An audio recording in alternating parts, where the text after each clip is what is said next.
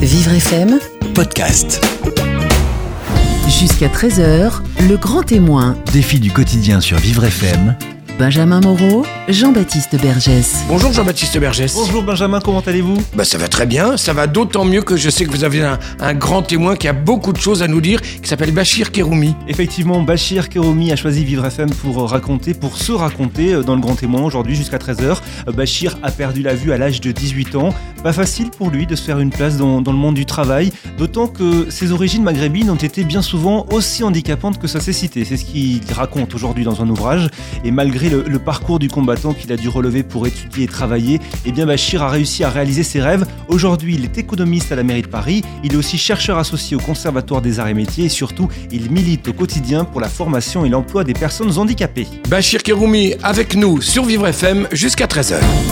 Jusqu'à 13h, le grand témoin. Défi du quotidien sur Vivre FM. Jean-Baptiste Bergès. Bachir Keroumi, bonjour. Bonjour. Bienvenue sur Vivre FM, je suis ravi de, vous euh, recevoir. Vous êtes notre grand témoin jusqu'à 13h et vous venez nous présenter euh, votre dernier ouvrage. Il s'intitule Le miroir de l'exil, euh, publié aux éditions Complicité, l'art de transmettre. C'est votre deuxième ouvrage, hein, puisque vous aviez déjà publié en, en 2009 euh, Le voile rouge, publié chez Gallimard. Euh, deux ouvrages où vous vous racontez, où vous revenez sur votre euh, parcours de vie, euh, sur les différents obstacles euh, que vous avez dû surmonter pour aussi vous construire et, et devenir celui que vous êtes aujourd'hui. hein. Je rappelle que vous êtes économiste à la mairie de Paris et chercheur associé au Conservatoire des Arts et Métiers. Quel est le message de, de cet ouvrage-là, Bachir, Le miroir de l'exil? En fait, j'ai essayé de, de raconter comment, d'une perception négative, c'est-à-dire l'exil, il est vu, euh, perçu comme quelque chose euh, de négatif. Euh, on peut transformer ça en, positif, Euh, c'est-à-dire c'est le fait de quitter son territoire, euh, c'est euh, sa famille, euh, et puis euh, euh, pouvoir découvrir d'autres mondes et puis se découvrir soi-même, euh, ça peut être aussi une richesse. Et euh, c'est pas, euh, ça ne veut pas dire que quand on quitte euh, sa famille ou euh, son pays d'origine, euh, on n'y revient pas après, avec peut-être plus de richesse et des liens avec le reste du monde. C'est dans ce sens-là. C'est dans ce sens-là que vous expliquez donc dans ce livre justement, vous revenez sur votre parcours de vie, sur euh, vous êtes euh, d'origi- originaire euh, d'Oran, vous êtes arrivé en France à l'âge de 15 ans, puis après vous avez dû surmonter votre handicap puisque vous êtes devenu aveugle à l'âge de 18 ans. Tout ça, c'est votre histoire que vous racontez. J'aime bien cette première phrase que vous écrivez dans votre livre. Notre identité n'est qu'un héritage culturel qu'on devrait chérir et enrichir dans l'échange et le partage avec nos semblables sur cette terre. Ah, Ça résume- ça me fait plaisir de, que vous souligniez cette phrase parce que pour moi, c'est la clé en fait de notre existence, tous, qu'on soit du sud, du nord, euh, de toute ethnie, de, toute race, de toute euh, croyance. Euh, notre, notre vraie identité, c'est notre cult- culture. C'est ce qu'on se construit soi-même et avec les autres. C'est ça, exactement. Et cette phrase, en plus, elle, elle est, elle est pas écrite n'importe où. Elle est, elle est écrite euh, sous une dédicace que vous faites à votre petit neveu de 7 ans. Est-ce que Bachir, vous, j'imagine que vous n'allez pas me contredire. C'est, ce qu'on doit inculquer aux enfants dès leur plus jeune âge, leur faire comprendre que leur identité culturelle, leur différence, est avant tout une richesse. Je peux rien vous cacher. C'était choisi euh, euh, exactement pour montrer que le- l'identité, c'est un héritage culturel. Et euh, j'ai choisi mon petit-neveu, c'est-à-dire j'ai choisi en fait euh, l'enfant le, le, le plus, euh, le plus petit de la famille, parce que, comme vous dites, c'est une transmission. C'est, on est là, nous, adultes, notre devoir, c'est de transmettre c'est cette possibilité d'héritage culturel, de, de, de- d'échange, de partage avec les autres. Et, et c'est ainsi qu'on peut avoir une vie meilleure. C'est, dans ce sens-là. Alors revenons sur votre parcours de vie que vous racontez euh, dans cet ouvrage. Il s'intitule Le miroir de l'exil. Euh, Bachir, vous êtes né donc, du coup en 1959 à Oran en, en Algérie. Vous arrivez en France à l'âge de 15 ans. Euh, à l'époque, euh, quel regard vous avez sur, sur la France? Qu'est-ce qu'elle représente pour vous? Qu'est-ce que vous venez chercher en France? Racontez-nous, remettez-nous un peu dans le contexte. Ah bah, quand je suis venu en France au départ, étant euh, adolescent, pour moi, c'était euh, la, France, euh, ça a représenté des, rêves de, vie meilleure, c'est-à-dire de, pouvoir faire des études, d'avoir euh, un travail intéressant, de voyager. de connaître des belles filles, de, de, s'immerger dans la musique, dans, la, culture. Donc tout ça, c'était des rêves, hum, et, mais des rêves qui étaient pour moi ré- réalisables. C'est-à-dire, c'est pas simplement des rêves. Et, euh, et- j'ai commencé un peu à les approcher.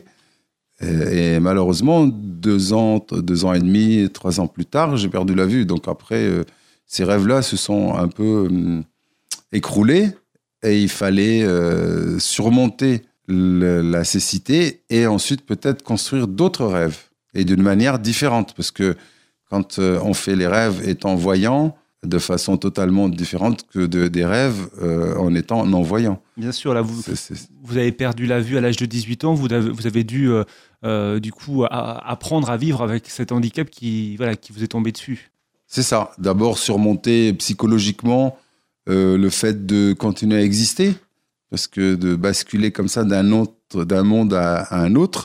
Et justement, dans le dans cet ouvrage, Le miroir de l'exil, je- j'évoque l'exil que j'ai vécu entre le monde des voyants vers le monde des aveugles. Et là, c'était un exil forcé. Je ne l'ai pas choisi. Même si le premier, je l'avais choisi, celui-là était forcé. Et mais en même temps, je l'ai transformé aussi en positif, alors qu'au départ, c'était une catastrophe.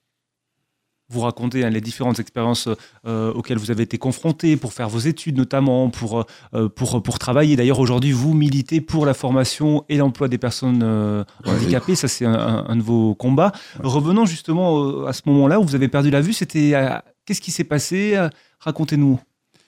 Ça s'est passé en fait de, de façon un peu étrange, c'est-à-dire qu'en en dormant, j'ai eu des hémorragies internes dans les yeux, et donc le sang s'est mélangé avec euh, ce qu'on appelle le vitré, et euh, ensuite euh, euh, on a essayé de m'opérer pour en fait enlever cette, ce sang pour, pour pouvoir dégager le vitré. Malheureusement, ça n'a pas marché. Et, et donc, cette, cette, hémorra- cette hémorragie interne a fait que ça m'a fait perdre la vue complètement. D'accord. Ouais. Du coup, vous réagissez comment à l'époque? Vous êtes dans quel état d'esprit? J'imagine que c'est quelque chose. euh, Euh, Choc. Révolté euh, parce que c'est, je trouvais que c'était injuste que ça m'arrive à moi. Euh, pourquoi à moi? Euh, Et donc j'étais révolté, renfermé, agressif, très difficile à vivre. Quoi. C'est-à-dire que je me voyais euh, mort-vivant. Euh, et donc ça a été pendant euh, quelques mois très très difficile. Ça a duré combien de temps, cet état d'esprit? 4-5 mois, et puis euh, une période un peu moins dure pendant une année, où petit, à petit, je me réparais psychologiquement. Et à partir du moment où j'ai décidé, un, de refaire des études, deux, de m'engager dans un sport de combat, à savoir le judo, euh, et je crois que le judo m'a vraiment sauvé la vie, en fait. En quoi, ça, en quoi le judo, justement, vous, vous a sauvé la vie? On parle souvent de, de- des effets bénéfiques du sport. Vous, dans votre cas? Bah, Le judo, ça m'a sauvé la vie parce que, un, euh, je pouvais le pratiquer avec- dans un milieu euh, ordinaire, c'est-à-dire avec des gens qui voient clair. Comme le judo, c'est un sport qui est basé sur la saisie du kimono et tout le reste est, est basé sur le toucher, euh, donc j'avais euh, presque les mêmes armes que les autres. Et le fait de le faire avec dans un milieu euh, normal, ça m'a rendu en fait la di- ma dignité parce que je me considérais à nouveau comme un être humain normal. Ça, c'est ça qui vous faisait- comme- Ah, pour moi, c'est la clé. Oui, c'est ça qui vous faisait peur et que vous racontez dans votre livre. Vous n'aviez pas envie de, de- de sombrer dans un ghetto, quoi, le ghetto du- de la personne handicapée, euh, et, et vous renfermer sur vous-même. Vous aviez envie de, vivre, d'aller avec les valides. euh. Justement, je, trouve que c'est très important d'appuyer sur cette question-là. C'est que quand on refuse les établissements spécialisés ou les endroits spécialisés, c'est pas parce qu'on est contre les autres personnes euh, en situation de handicap. Non, c'est parce que quand on est dans un ghetto, on n'a pas, on a l'impression de ne pas avoir de dignité. Alors que quand on vit avec tout le monde, cette dignité, elle est, elle vit, elle, s'installe, elle s'exprime. Et donc le problème, il est uniquement une question de dignité. Donc voilà, c'est pour ça que le fait de faire du judo dans un milieu ordinaire, bah, c'était très très important. Et le judo, comme c'est un sport de combat, bah, ça veut dire qu'il faut apprendre à s'affronter à affronter l'autre tout en le respectant et puis à affronter euh, toutes les situations parce que dans un combat, vous pouvez rencontrer un, costaud, un maigre, un nerveux, un calme, un sournois, etc. Et vous devez vous adapter à toutes les situations. Et en, dernier, le judo, c'est un sport d'intelligence, de stratégie, de malice, de ruse. Parce que je dois faire tomber l'adversaire avec sa propre force en rajoutant ma force. Et donc, il faut d'abord beaucoup d'intelligence. Je rappelle que vous êtes quand même ceinture, ceinture noire, hein, Quatrième dan. quatrième dan. Ouais. Euh, J'imagine pour alors, donc, on peut, ça c'est un conseil qu'on peut donner à nos auditeurs. Le sport c'est une bonne chose pour euh, pour euh, se sociabiliser, pour ne pas s'enfermer dans un ghetto. Et, et j'imagine que vous avez euh, euh, vous suivez régulièrement les, les Jeux paralympiques qui sont de plus en plus médiatisés. C'est quand même plutôt une bonne chose. C'est une très très bonne chose, c'est une locomotive, Euh, mais en même temps, moi je suis pour qu'on développe le sport de masse. Parce que pour moi, le sport, la- le premier but du sport, c'est pas les Jeux olympiques ou les Jeux paralympiques ou le sport à la télé. C'est la pratique du sport, c'est que tout le monde fasse le sport. Et parce Au que le- quotidien, au quotidien, parce que les sensations qu'on a dans le sport, le, le bien-être, les, les échanges, l'amitié qu'on peut euh, euh, développer, etc. C'est ça l'intérêt du sport. Les jeux, c'est bien pour avoir une vitrine, mais c'est pas le plus important. Les jeux, c'est une vitrine, donc ça veut dire qu'aujourd'hui, euh, au quotidien, dans chaque région de France, on de- il devrait y avoir des acteurs qui justement euh, euh, stimulent et, et incitent les personnes handicapées et, les- et les entourent justement à pratiquer du sport. Bah, si on est, si on, si on devait en demander une vraie politique du sport, on demanderait au ministère Jeunesse et Sport de, de d'organiser le développement du sport pour les personnes handicapées, mais dans les, les structures ordinaires. C'est-à-dire, dans tous les clubs ordinaires, on peut très bien intégrer des personnes handicapées dans les sports quand c'est possible et quand c'est pas possible, parce que le handicap ne le permet pas, on crée une section, mais à l'intérieur. Par exemple, si vous prenez Racing Club de France, le Racing Club de France, moi je suis judoka au Racing Club de France. Donc je suis dans la section judo. Mais imaginez pour quelqu'un qui est en fauteuil roulant, bah à ce moment-là, le Racing Club de France peut très bien faire créer une section d'athlétisme pour personnes en fauteuil roulant ou une section de basket en mais il faut pas laisser que des associations spécialisées qui elles ne pourront jamais euh, euh, se développer sur tout le territoire. Imaginez une personne handicapée qui va dans une association spécialisée, il y en a une en région parisienne. Si euh, cette, cette association se trouve à Paris et la personne elle est en Seine-et-Marne, qu'est-ce qu'elle va faire? Et ainsi de suite. Et puis l'intégration sociale, elle se fait pas parce que on reste entre nous quoi. Donc, c'est- donc voilà, c'est la, la, la politique du sport, malheureusement, elle est peu développée. Déjà pour les personnes dites valides et encore moins pour les personnes handicapées. Bachir Keroumi, restez avec nous dans un instant. La, la suite de cette émission consacrée à votre ouvrage Le miroir de l'exil que vous venez nous présenter aujourd'hui. Nous marquons une courte pause et nous revenons juste après sur Vivre FM. Midi 13h, le grand témoin, Défi du quotidien sur Vivre FM. Jean-Baptiste Bergès. Le grand témoin sur Vivre FM jusqu'à 13h aujourd'hui s'appelle Bachir Keroumi. Vous venez nous présenter votre livre intitulé Le miroir de l'exil, euh, publié aux éditions Complicité. Euh, un ouvrage euh, intime, on peut dire ça comme ça, où vous vous racontez, euh, vous racontez votre parcours de vie depuis votre arrivée en France euh, à l'âge de 15 ans jusqu'à aujourd'hui. vous êtes économiste à la mairie de Paris et vous êtes passé, vous racontez forcément cet événement qui a, on peut dire, changé complètement votre vie. Votre handicap, vous êtes devenu aveugle à l'âge de 18 ans, vous nous l'avez raconté. Vous insistez, donc le miroir de l'exil, hein, vous insistez sur l'importance de nos origines. hein, vous appelez ça que c'est- voilà, no- notre identité, c'est- un héritage culturel qu'il faut apprendre à apprivoiser et apprendre à assumer. Il faut en être fier en fait de nos origines. C'est ça que vous êtes en train de nous dire. C'est exactement ça. C'est que euh, notre identité, c'est d'a- c'est d'abord nos origines, c'est nos parents, c'est le lieu où on, est né, mais c'est aussi les gens qu'on rencontre, c'est les cultures qu'on on, on- on découvre. Euh, et puis ces, cultures qu'on découvre, on, les on les intègre. Ils deviennent nôtres. Elles deviennent nôtres. Euh, Donc par exemple, moi j'ai découvert euh, Brassens euh, à l'âge de, de, de 15 ans, et puis à, à 20 ans euh, Victor Hugo. Euh, c'est devenu mes, mes auteurs. Ça fait partie de ma vie. Donc c'est pour ça que je dis il faut. C'est d'abord notre euh, notre identité, c'est notre culture, mais aussi euh, c'est ce qu'on on, on acquiert et puis c'est ce qu'on rencontre et on doit justement euh, euh, euh, être euh, très très euh, sérieux pour, pour euh, garder ça comme quelque chose, comme un héritage précieux qu'on doit transmettre après à nos enfants. Tout le monde doit être fier de ses origines. Alors néanmoins, Bachir, on va, on va pas se, se, se mentir, euh, dans notre société, encore en 2017, beaucoup de personnes euh, sont victimes de racisme. Euh, Vous-même, est-ce qu'à l'époque, vous avez été victime de, de racisme dans vos études ou, par- ou pendant vos premiers, vos premiers métiers, vos premiers travails? Moi, j'ai été euh, victime de, de, de, de racisme, euh, discrimination, etc. Mais comme je suis, je suis judoka, donc je suis stratège. Donc à chaque fois quand ça m'arrive, euh, je mets en place une situation pour euh, inverser la tendance. C'est-à-dire? C'est-à-dire, si par exemple, je sais que la personne ne va pas me recruter ou va pas me donner gain de cause parce que je suis d'origine arabe ou parce que je suis non-voyant, euh, d'abord, je, prépare en amont ma stratégie pour montrer euh, euh, mes forces sur certains points. Imaginez par exemple quand j'étais jeune, je venais de terminer des, études d'informatique et c'était dans les années 80. euh, et pour chercher du travail, moi je savais qu'étant non-voyant, j'avais peu de possibilités d'être recruté.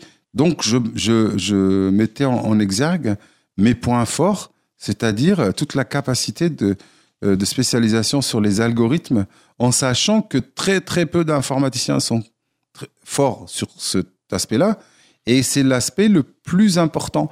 Et quand vous dites, vous démontrez à votre interlocuteur que vous êtes fort dans cette discipline d'algorithmie, euh, ben, il vous voit plus comme un aveugle ou comme un arabe. Il vous voit comme un martien qui va lui apporter des solutions à ses problèmes d'informatique. Donc ça, c'est une stratégie. D'accord, donc ça veut dire que vous, à chaque fois, vous, vous réussissiez à vous démarquer et à attirer l'attention de, de votre interlocuteur pour qu'il oublie euh, vos origines, votre handicap, c'est ça? C'est ça. J'établis un rapport de force euh, favorable parce que en réalité, souvent la personne qui me qui, qui ne souhaite pas me recruter parce que je suis arabe ou aveugle, parce qu'elle a, elle a une idée, une fausse idée dans sa tête. C'est pas une vraie idée. Donc c'est à moi de démonter cette fausse idée et puis euh, établir un rapport euh, favorable et surtout lui montrer à cette personne son intérêt et l'intérêt partagé. Donc votre euh, témoignage, votre, votre expérience peut servir aux auditeurs qui nous écoutent et qui sont peut-être dans, dans ce cas parfois confrontés à la di- discrimination, discrimination raciale ou, face à leur handicap, qu'il faut essayer de transformer l'essai un peu, si on parle voilà, science par sport un petit peu. Euh. dans, dans la société, on est dans, en compétition tout le temps. Ça, il faut l'admettre. Il faut dire, je suis en compétition tout le temps. Que j'aille chercher du pain chez le boulanger ou je vais chercher du boulot, je suis en compétition. À moi de me mettre dans la meilleure condition pour bien négocier euh, l'objectif et pas euh, me heurter, me bloquer et aller protester. Mais parce que protester, il n'y a personne qui va vous aider si vous protestez. Si vous voulez passer par la justice, ça peut durer des années. Donc ce n'est pas une vraie solution. Donc à chaque fois, il faut chercher. Et puis ça devient ensuite un art de vivre. C'est comme euh, quand vous, vous apprenez à, jouer aux, échecs. C'est un art de vivre. C'est toute situation, toute complication.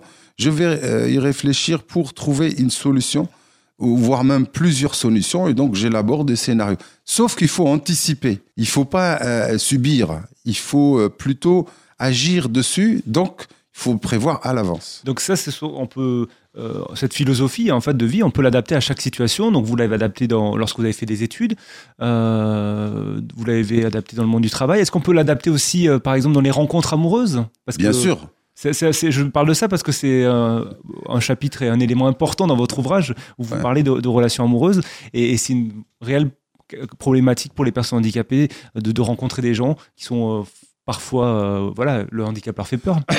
Euh, vous, c'est une stratégie que vous mettez en, place. Racontez-nous un petit peu. Bah, comme vous, vous le soulignez, en fait, dans, dans, dans le livre, je, raconte euh, sur un chapitre comment je mets en place des stratagèmes. J'appelle ça des stratagèmes pour, à l'époque, c'était pour draguer des jeunes filles de mon âge. Parce que sachant que j'étais non-voyant, donc je suis désavantagé. Un, parce que je vois pas les, les filles et je vois pas leur regard, donc je j'ai pas accès à ce, langage.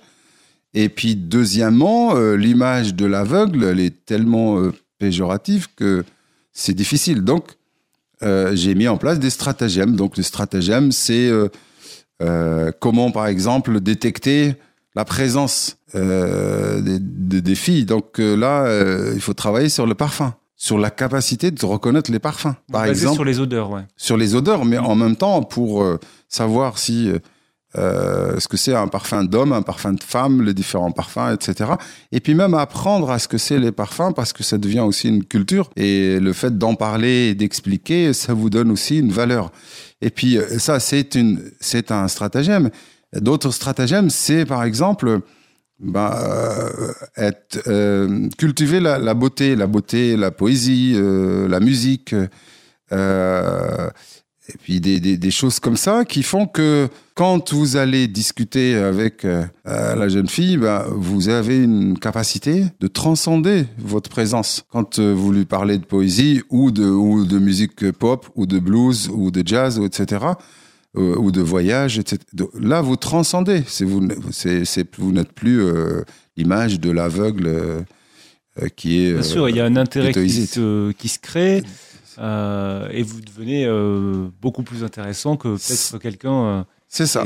Donc, c'est- valide. C'est ça. Donc c'est pour ça que je dis que il y a des stratagèmes. Il faut croire, il faut avoir confiance en soi. Il faut croire en ses capacités. Et puis après, euh, réfléchir à des stratagèmes et ensuite les mettre en place. Moi, il m'est arrivé, par une anecdote, il m'est arrivé, j'avais 18 ans. Je logeais dans un foyer de jeunes travailleurs. Et pour séduire une jeune fille, qui était en fait l'animatrice du foyer, euh, j'ai appris à jouer aux échecs. Parce que, sachant que cette jeune femme jouait une fois par semaine aux échecs avec des résidents du foyer, moi, je ne savais pas jouer aux échecs. Et donc, j'ai appris, j'ai acheté un, un- un jeu d'échecs adapté pour euh, non-voyants. J'ai appris à jouer et le jour où j'avais maîtrisé la technique des, des jeux d'échecs, je suis allé la voir pour lui proposer de faire une partie. Et ça a démarré comme ça. Ça a marché? Et ça a marché, bien sûr. Très mais mais j'avais mis euh, beaucoup de temps. Vous racontez notre histoire avec une certaine Anne, c'est elle peut-être? Non. Euh, non, c'est dans le premier, c'est dans le voile rouge en fait. D'accord, dans le voile rouge. Ouais, c'est ça. Là, vous parlez de d'Anne. euh, qui est-elle, Anne? Anne, c'était une jeune, une jeune fille que j'avais rencontrée euh, à l'époque, quand j'avais euh, 19-20 ans. Et, euh, et puis, on a vécu je, gros 6 mois, 8 mois ensemble. Et après, malheureusement, euh, ça s'est arrêté parce qu'elle est tombée malade. D'accord. Mais ça, ça a été une de, une de vos rencontres qui a, été, qui a marqué votre parcours de vie et qu'on Oui. retrouve dans, dans votre livre hein, que vous racontez. Exact. ouais. Le miroir de, de l'exil. Euh, c'est un, livre assez intime. Ça vous apporte quoi l'écriture, euh, Bachir? Pourquoi vous avez décidé comme ça de vous livrer? C'est assez intime quand même. Moi, j'adore l'écriture parce que j'adore la lecture. Je suis un fanat de lecture de romans. J'adore l'écriture parce que l'écriture, ça permet en fait de se réinventer. C'est a, vous avez euh, vécu la semaine dernière des choses, et si vous vous décidez de les, mettre par écrit, vous allez vous allez revivre une seconde vie, euh, mais peut-être avec plus de rêves, plus de sensations, parce que comme quand on écrit, on, fait l'effort de, transcrire l'émotion, les sensations. Et je trouve ça magnifique parce que ça veut dire que notre existence, on la marque, on, la revit. Et puis raconter aux autres, euh, transmettre, euh, écrire aussi pour, mes amis, mes enfants, ma famille, euh, c'est très très important pour moi. Et le fait d'écrire des choses intimes, ça ne me, ça ne me dérange pas du tout. Je pense que notre vie, elle nous appartient, mais elle appartient aussi aux autres. Et puis on n'est que de passage. Vous parlez de vos enfants, c'est important de transmettre aussi ce qui a été votre histoire, ce qui est justement du coup leur histoire aussi. Exactement. Euh, quand j'ai publié mon premier euh, roman autobiographique, Le Voile Rouge, la- euh, une phrase qui m'a fait vraiment plaisir, c'est ma fille qui m'a dit Merci papa, enfin je vais pouvoir connaître une partie de l'histoire de ma famille. Donc c'est c'est vraiment, c'était une récompense extraordinaire pour le, moi. le plus beau des compliments qu'on ait pu vous faire. C'est ça. Bachir Kéroumi, restez avec nous. Dans, dans un instant, on continue de, de parler de votre histoire, de votre parcours de vie et de ce livre qui s'intitule Le miroir de l'exil, publié aux éditions Complicité. On marque une courte pause sur Vivre FM. À tout de suite. Midi 13h, le grand témoin, Défi du quotidien sur Vivre FM. Jean-Baptiste Bergès. Le grand témoin défi du quotidien aujourd'hui avec euh, Bachir Keroumi, c'est jusqu'à 13h sur Vivre FM. Nous parlons de votre ouvrage, votre deuxième ouvrage qui est intitulé Le miroir de l'exil, publié aux éditions Complicité. Un livre d'ailleurs euh, qui est, vous avez été nommé pour le prix Andy Livre 2017 hein, qui se déroulera dans, dans quelques semaines. Vous y pensez à ce prix ou? J'y pense euh, un petit peu, pas beaucoup, parce que euh, je pense que c'est toujours délicat pour un jury euh, d'attribuer un prix. Les ouvrages, c'est difficile de comparer les livres. Les livres, en plus, chaque lecteur trouve euh, son bonheur dans un livre de façon différente. Après, ce Donc, livre, vous l'avez pas fait pour les prix, vous l'avez fait surtout, vous nous l'avez expliqué, pour laisser une trace, pour, euh, pour témoigner auprès de votre famille, auprès de vos enfants, auprès des proches et auprès de personnes euh, qui peuvent se reconnaître dans votre histoire. hein. Vous êtes, euh, euh, je le rappelle, euh, né euh, en 1959 à Oran, en Algérie. Vous êtes arrivé en France à l'âge de 15 ans et puis vous êtes devenu aveugle à l'âge de 18 ans. Vous avez dû euh, surmonter plusieurs épreuves pour euh, vous faire une place euh, dans le monde du travail. Euh, justement, le monde du travail, ça, c'est une euh, un de vos combats aujourd'hui. Vous militez pour la formation des personnes handicapées et l'intégration des travailleurs handicapés. Il y a beaucoup à faire encore en France, Bachir. Euh, donc, en fait, je milite depuis à peu près 30 ans sur ce domaine-là. Euh, j'ai écrit deux bouquins sur ce sujet. Un, livre qui s'appelle euh, Les personnes handicapées et les mar- le marché du travail aux éditions d'organisation et un deuxième qui s'intitule le, management des personnes handicapées, qui est un- un bouquin universitaire. Donc, je milite parce qu'il y a beaucoup de discrimination. C'est un sujet qui vous révolte? Ça me révolte parce que il y a, des milliers de personnes en situation de handicap qui ont des, capacités, du talent, ils ont euh, des- ils peuvent apporter beaucoup de choses en termes de qualité de travail et, également de productivité. Et les, pauvres sont écartés parce que simplement ils sont handicapés et donc on, euh, les stigmatise. C'est handicap égale non productivité. C'est complètement absurde. Donc euh, ça me révolte. Et donc, euh, je, je fais, je publie des bouquins, j'ai créé même un centre de formation qui a formé plus de 1000 Et ce personnes. qui est incroyable, c'est que les entreprises aujourd'hui préfèrent payer euh, justement une amende plutôt qu'embaucher des personnes en, en situation de handicap. Parce qu'elles elles ont, elles, elles gardent la, la, l'im- la fausse image qui veut faire croire que handicap égale non-productivité, ce qui est faux, ce qui est totalement faux. On peut regarder par exemple au Royaume-Uni, en Suède, au Norvège, euh, où là vous avez des, des millions de personnes handicapées qui travaillent, et ces sociétés-là vous prouvent que les personnes handicapées euh, réussissent et les entreprises qui les engagent sont euh, très contentes de les engager. Donc là, la solution, c'est quoi? C'est de, de faire changer l'image du handicap auprès des, des, des- des- des managers et des dirigeants d'entreprise? Non, la première chose à faire, c'est que l'État mette en place des formations de professionnels de qualité. Parce que pour l'instant, le problème fondamental, c'est que les centres de formation qui forment les personnes handicapées, la plupart du temps, utilisent des formations obsolètes. Ça, c'est la première chose. À partir du moment où vous formez des gens compétents, vous pouvez les mettre en compétition. C'est comme en sport. En sport, si vous quelqu'un n'est pas bien entraîné, n'est pas bien formé, c'est même pas la peine qu'il aille en compétition, il va perdre. hein. Vous voyez, c'est ça. Donc c'est pour ça que je dis non, c'est pas une question d'image. Par exemple, depuis 15 ans, on fait beaucoup de, de campagnes médiatiques pour changer le regard. Et ça sert à rien si euh, euh, les gens ne sont pas formés, ils ne disposent pas de qualifications solides. Donc euh, vous pouvez changer l'image, ça ne changera pas plus. Vous avez même des personnes handicapées formées avec des diplômes de l'enseignement supérieur, mais ils ont été formés à- à- avec des formations qui restent plus ou moins obsolètes. Donc c'est regarder ce que forme, je sais pas, la Sorbonne aujourd'hui, l'université, c'est pas du tout la même qualité euh, que vous avez dans, à Sciences Po ou à HEC. J'ai pas de préférence, simplement pour moi je cherche l'efficacité. Il faut revoir la place du handicap dans les formations à la racine. Quoi. Des- Ah, C'est ça, exactement. On peut dire que la France a un réel retard par rapport à d'autres pays sur ce point-là? Alors, un- elle a un très très gros retard parce qu'en en réalité, le, le fondamental, c'est que la formation professionnelle pour tous est déjà en retard. Et du coup, quand il s'agit de personnes handicapées, c'est c'est davantage quoi. Et donc ça, c'est vraiment la première chose. Après, vous avez raison sur, par exemple, l'aspect management. Il faut même plus que changer l'image. Il faut introduire dans la formation des managers le fait qu'ils sachent manager des personnes handicapées.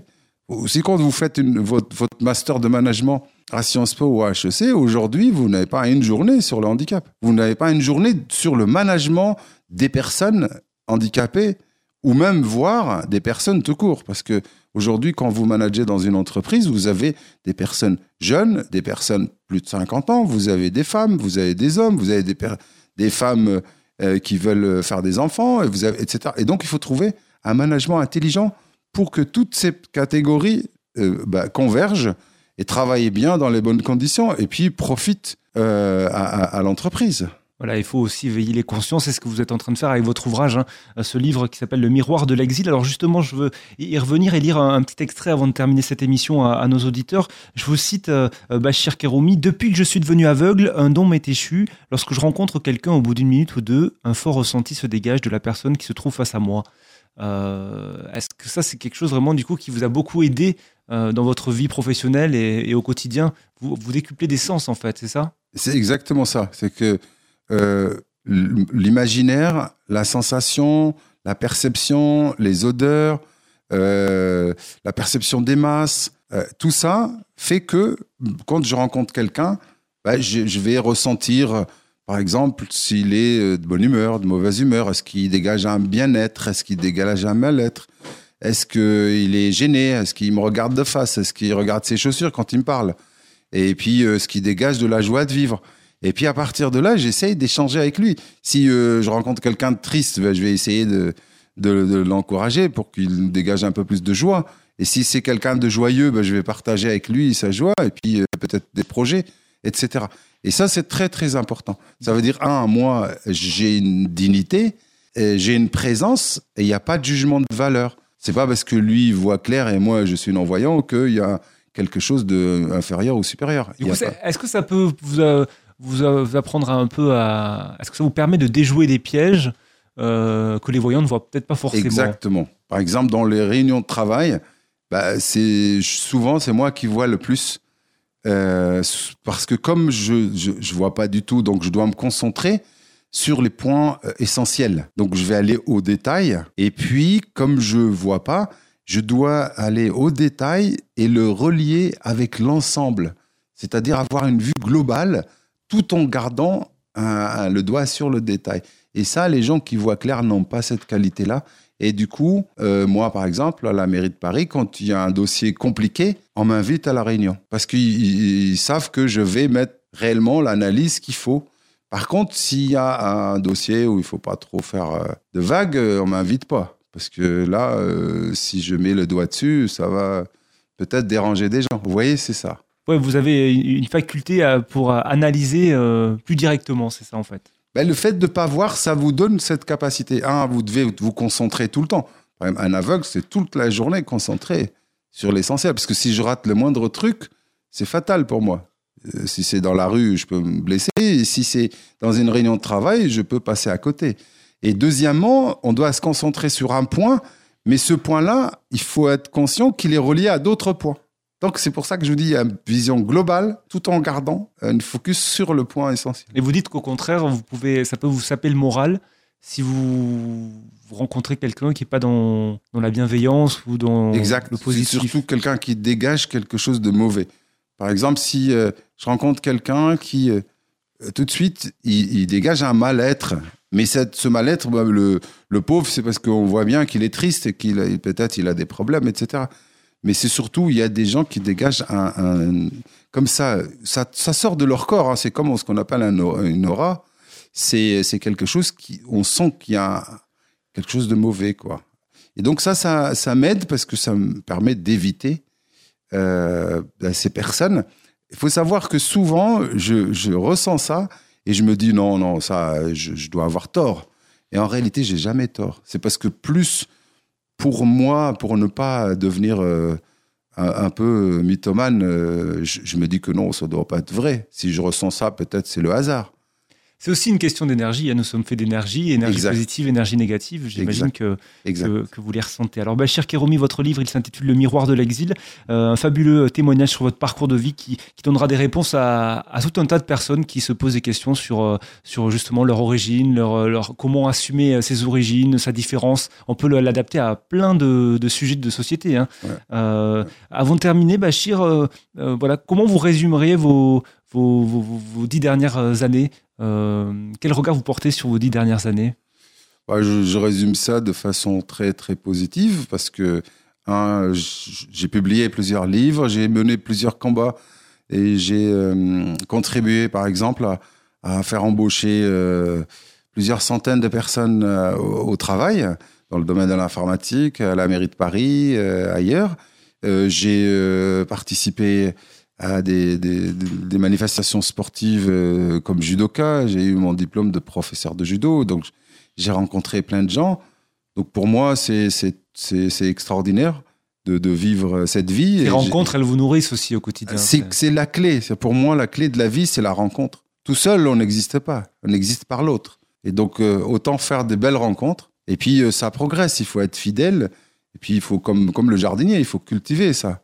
Et puis les voyages, les voyages, c'est moi pour j'adore voyager. Je voyage souvent seul et je trouve que les voyages, ça, permet un d'abord de se révéler à soi et deux rencontrer d'autres d'autres personnes, d'autres cultures et ça ouvre aussi à d'autres perspectives. C'est-à-dire qu'on fait un voyage et on revient avec des idées de projets extraordinaires. Alors que si on reste chez soi, on bouge pas, bah, ces idées-là ne sortent pas. Et aujourd'hui, c'était une sorte de, voyage grâce à vous, euh, Bachir Keroumi. Merci beaucoup d'être venu sur l'antenne de Vivre FM. Vous étiez notre euh, grand témoin. Je rappelle le titre de votre ouvrage. Il s'intitule Le miroir de l'exil. À très bientôt sur Vivre FM, Bachir. Merci beaucoup.